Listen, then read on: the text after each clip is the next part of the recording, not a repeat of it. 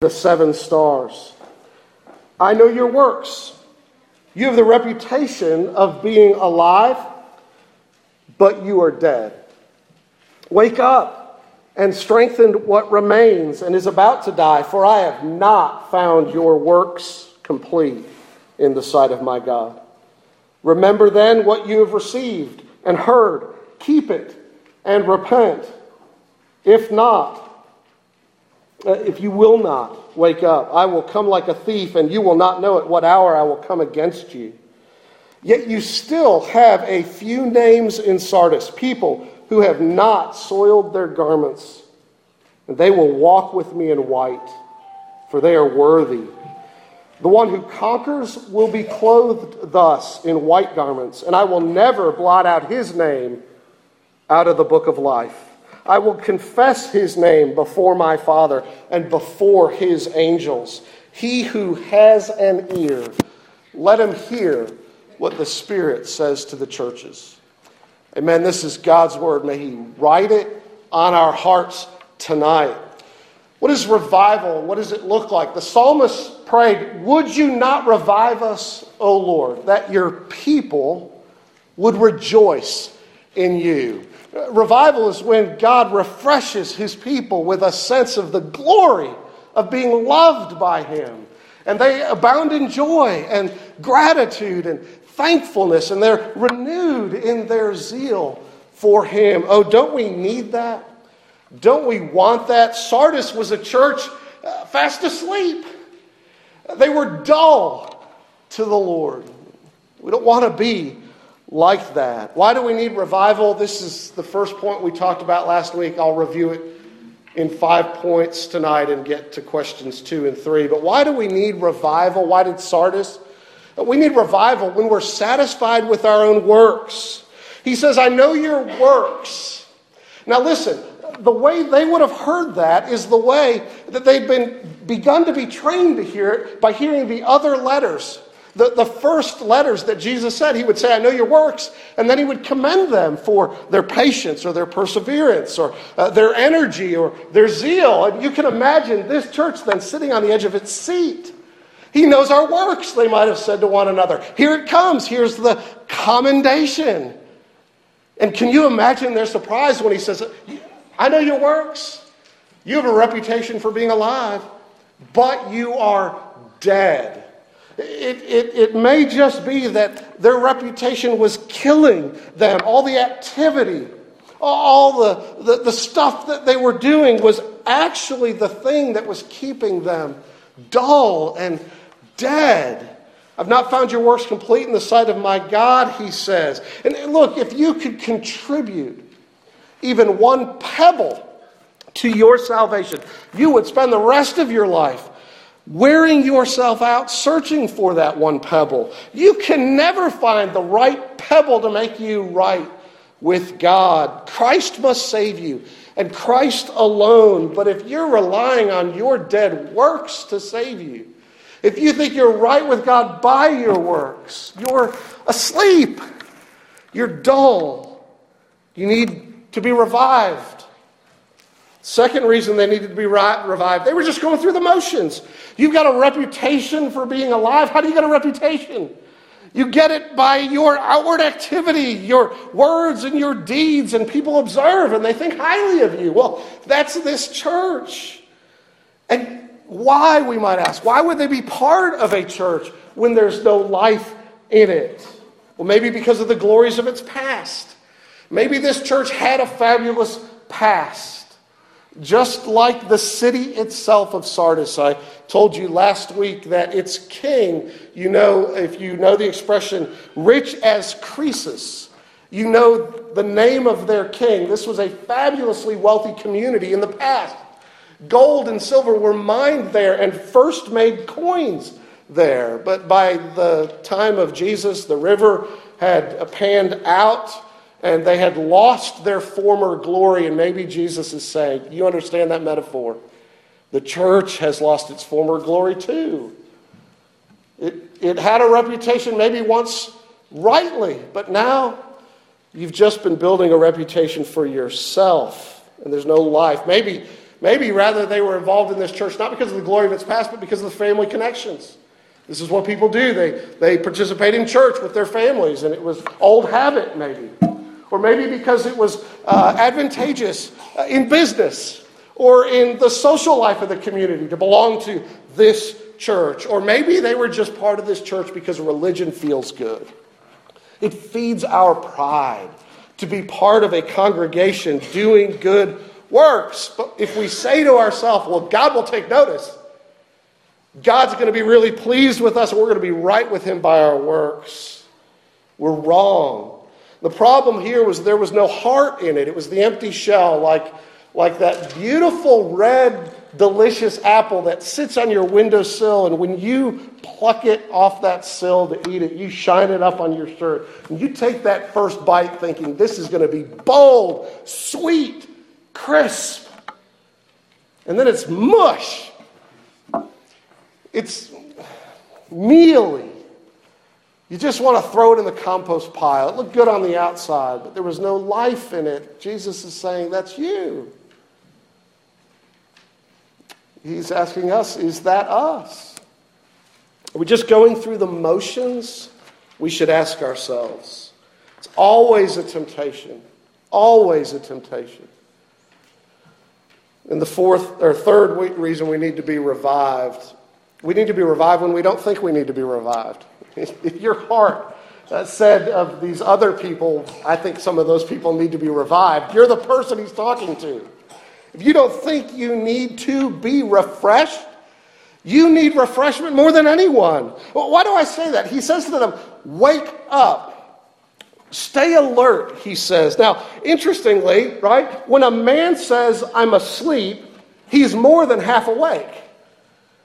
It's the man who doesn't know he's sleeping who's actually snoring along and doesn't respond when you say, Wake up, and can't say, I'm half asleep. So if you're awake, your heart is saying, I want refreshment. I need the Lord. But if your heart isn't saying that, it's because you're dull and you've grown weary and sleepy, and it could be a sign of death. You need to be refreshed by the Lord. The refreshed heart is always saying, Lord, I need you. I need more. Fourthly, you need to be revived when you're not feeding your soul on the gospel. Jesus says, Wake up, strengthen what remains, and then he says, Remember. And, and the language is in the present tense keep on remembering. Oh, it is so easy for you and I to forget, to, to lose sight of the cross, uh, to not remind ourselves of the glories we have in Jesus. And if we forget, then we won't remember, and it is in remembering that we find refreshment. Maybe they lost sight of the feast of the banquet of God's grace. Maybe they lost sight of the Christmas story. That it took God becoming man to bring mankind back to God. Maybe they've lost sight of the fact that Jesus was born for us, He was weak for us. But he grew up to obey on our behalf. And he grew up to suffer on our behalf. And so in his death and in his life, we have life because he died the death that we deserve and he lived the life that we ought to have lived. And God, God in his grace says, This is my beloved Son, and with him I am well pleased. And God looks at all who believe in Jesus and says, With you I am well pleased. I accept you.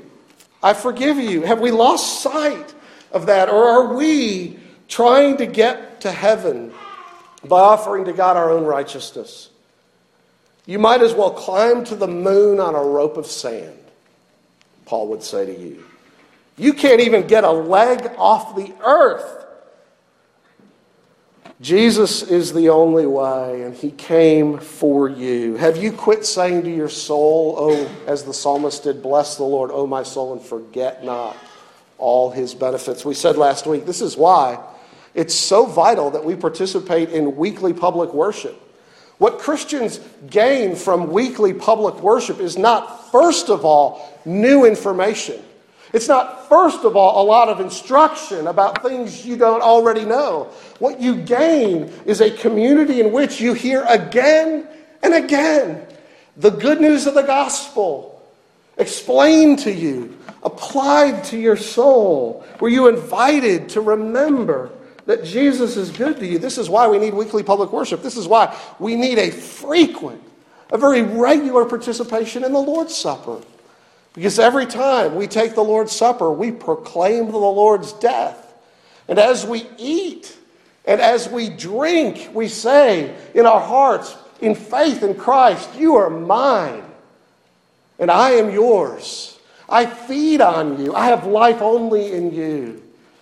This is why it's so important. This is why Calvin argued for a weekly observance of the Lord's Supper. It's so vital for us, friends, that we remember and keep on remembering. God gave his son for us. But if you've forgotten, you need to be refreshed and revived. And finally, you need to be revived when you have quit obeying Jesus. He doesn't just say, remember what you have heard, but he says, keep it. Keep it, he says in verse 3. Keep on keeping it. Now, there were some in Sardis who had actually done that. He says of them in verse 4 that there are a few embers alive in these coals of ash, a remnant. He says of them that you have a few names in Sardis, people who have not soiled their garments. Now, he's changed the metaphor from, from being awake and asleep to being uh, alive or dead, now being clean or unclean. These have not soiled their garments, he says. Why are their garments clean? Why are their garments clean? Because they were willing to have their garments cleaned. Revelation chapter 7, if you want to turn there, in verse 9 and verse 14, it says this. In a vision, the apostle sees a, a multitude that no one can number from every nation from all tribes, standing before the throne and before the Lamb, clothed in white robes. And they have, it says, they have washed their robes and made them white in the blood of the Lamb. That is the only way to get clean robes. But some people in Sardis have soiled garments, and the filth of their sins clings to them because they won't come to Jesus for cleansing. That's why their garments are soiled. Our garments are naturally soiled. Uh, Isaiah said it this way All our righteousness is like a filthy rag. Even the best that we could offer to God is dirty in His presence. And to keep what we have heard is to keep on coming back to Jesus, to be cleansed. We wash our robes white in the blood of the Lamb. Now, that will change you if that's happened to you. I told the story last week of the, the revival that broke out in Ulster, Ireland in the 1920s. People were hearing the gospel preached at work on the shipyard docks, and they became re- renewed in the, the hope of the gospel and uh, the grace of Jesus. And, and in response to being forgiven, uh, they began to go home and grab all the tools they had stolen from their employer and bring them back to the shipyard, and the shipyard had to build new sheds just to hold all the tools being returned. Being forgiven will change you, friends. But if you will not wake up, verse 3, Jesus says, I will come like a thief, and you will not know at what hour I will come. Now, that's a picture they understood. Sardis was built on a mountaintop 1,500 feet in the air. Three sides of that mountain were sheer cliff, and the south side was a very narrow, difficult passage and climb up 1,500 feet uh, elevation. And so it got the name impregnable because it was so easy to defend, or so they thought. Twice in its history, guarding just the south side and neglecting the cliff walls armies.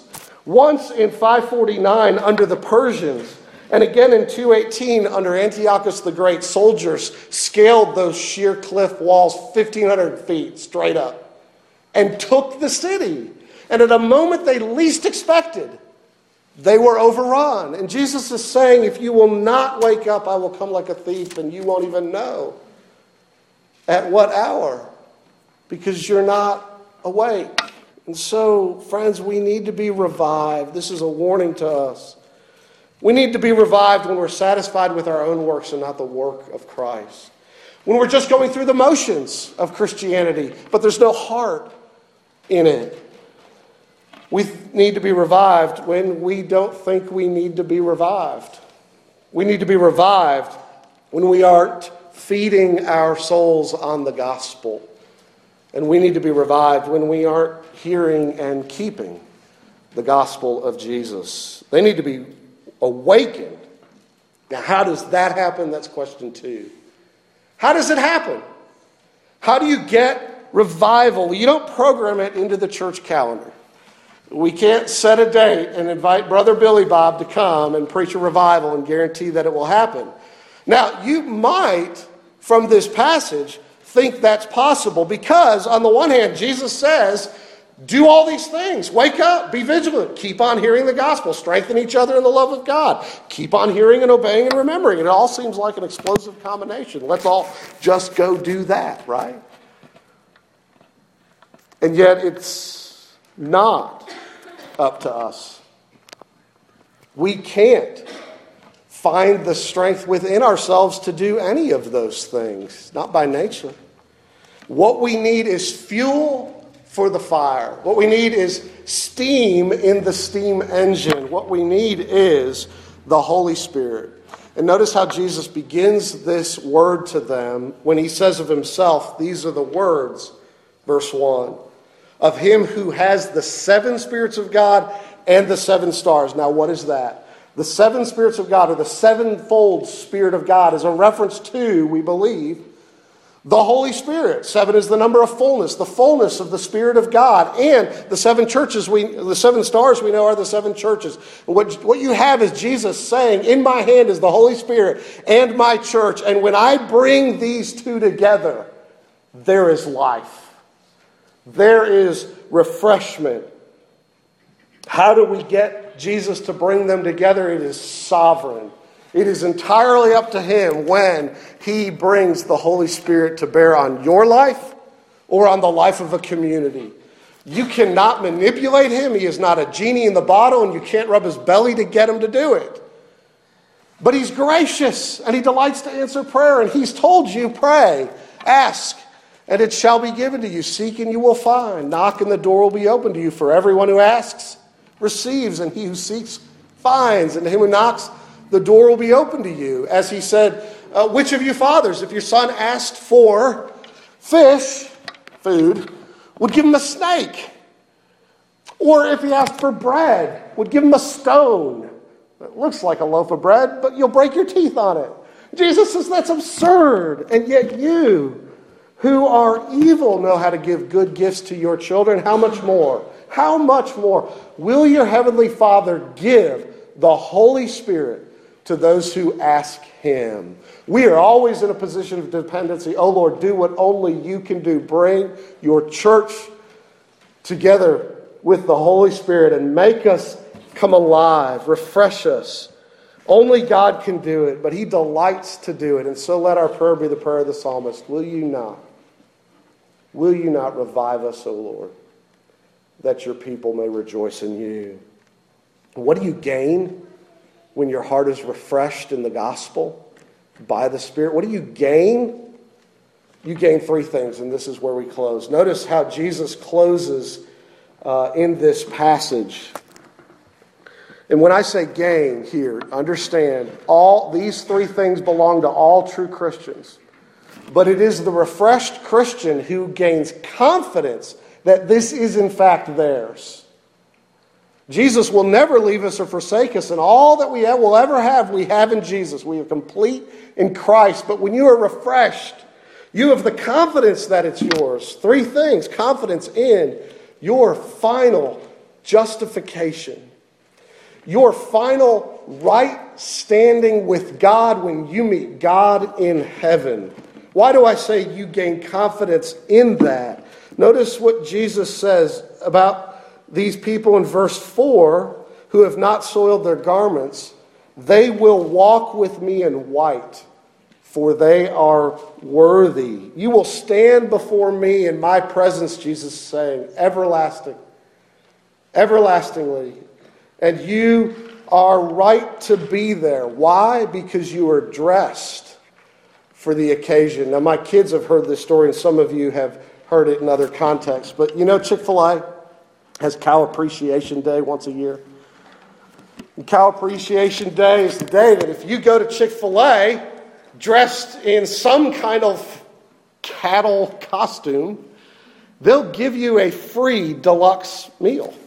The, the whole combo meal. My kids are used to, you know, two bucks at the drive through window to get two $1 items at some other fast food chain. But to get like a six or seven dollar combo meal with the drink and the fries and the sandwich, unbelievable. So we took part, all eight of us, in Chick fil A. Oh, oh, you bet. We, we met for lunch. I mean, I put the white t shirt on. Melina had glued or, you know, stapled black things, and I wore the ears, and they gave me a free meal. They gave us all a free meal. We went there for lunch on 6th Street in Fayetteville. And for dinner, we went to the one at the mall. we did. And when I left the mall, we went to Rogers and I negotiated a milkshake for dessert in exchange for the combo meal. Oh, you bet. Oh, you bet. And, and you know, I think we scored like $100 worth of free food. I mean, unbelievable. Banner day in the life of the Wenger family, trust me. But you know what it took? It just took being dressed in the proper clothing. That's all it took. What clothing must you wear to stand confident before God when you see Him face to face? The same clothing you need right now. And Jesus puts it this way in verse 5 You will be clothed thus in white garments. And that is, friends, passive voice. That is not you making your own clothing or clothing yourself. It is you being clothed in white garments that are given to you, the garments of Jesus, the worthiness of Christ, the spotlessness of the Lamb of God who takes away your sin. And you and I can be right with God and have the confidence that we will walk with Him in white as we look only unto Jesus. If your heart is revived, you'll find that confidence building. The second confidence you have is in a guaranteed citizenship. Notice in verse 5 that he says, I will never blot out his name from the book of life. Do you hear that promise Jesus saying? It's the promise of permanence, it's the promise of a secured future.